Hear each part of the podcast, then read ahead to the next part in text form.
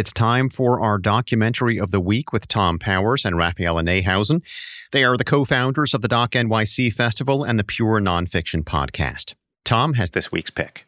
In the late 1990s, Liza Jessie Peterson was a rising actress and spoken word artist who took a job teaching at Rikers Island. She tells her story in the short documentary, Angola Do You Hear Us? It was a correctional officer said to me, um, You don't know where you are, do you? I said, Yeah, I'm at Rikers Island. He says, No. He said, You're on a modern day plantation. And he pointed to the boys who were 16, 17, 18 years old. He said, That's the new cotton. They're the new crops. Peterson came to witness how corporations are making millions off the prison industry. She created a one woman show about her experiences called The Peculiar Patriot. In the film, she gets a chance to perform it inside Louisiana's infamous Angola prison. This was my dream to be on a plantation, a prison plantation, performing the peculiar patriot.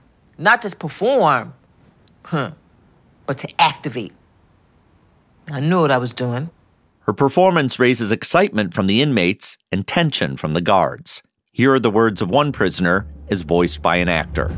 You got a building of 800 people screaming at the top of their lungs, clapping, standing on their feet. You understand? Because what they just saw was real life to them.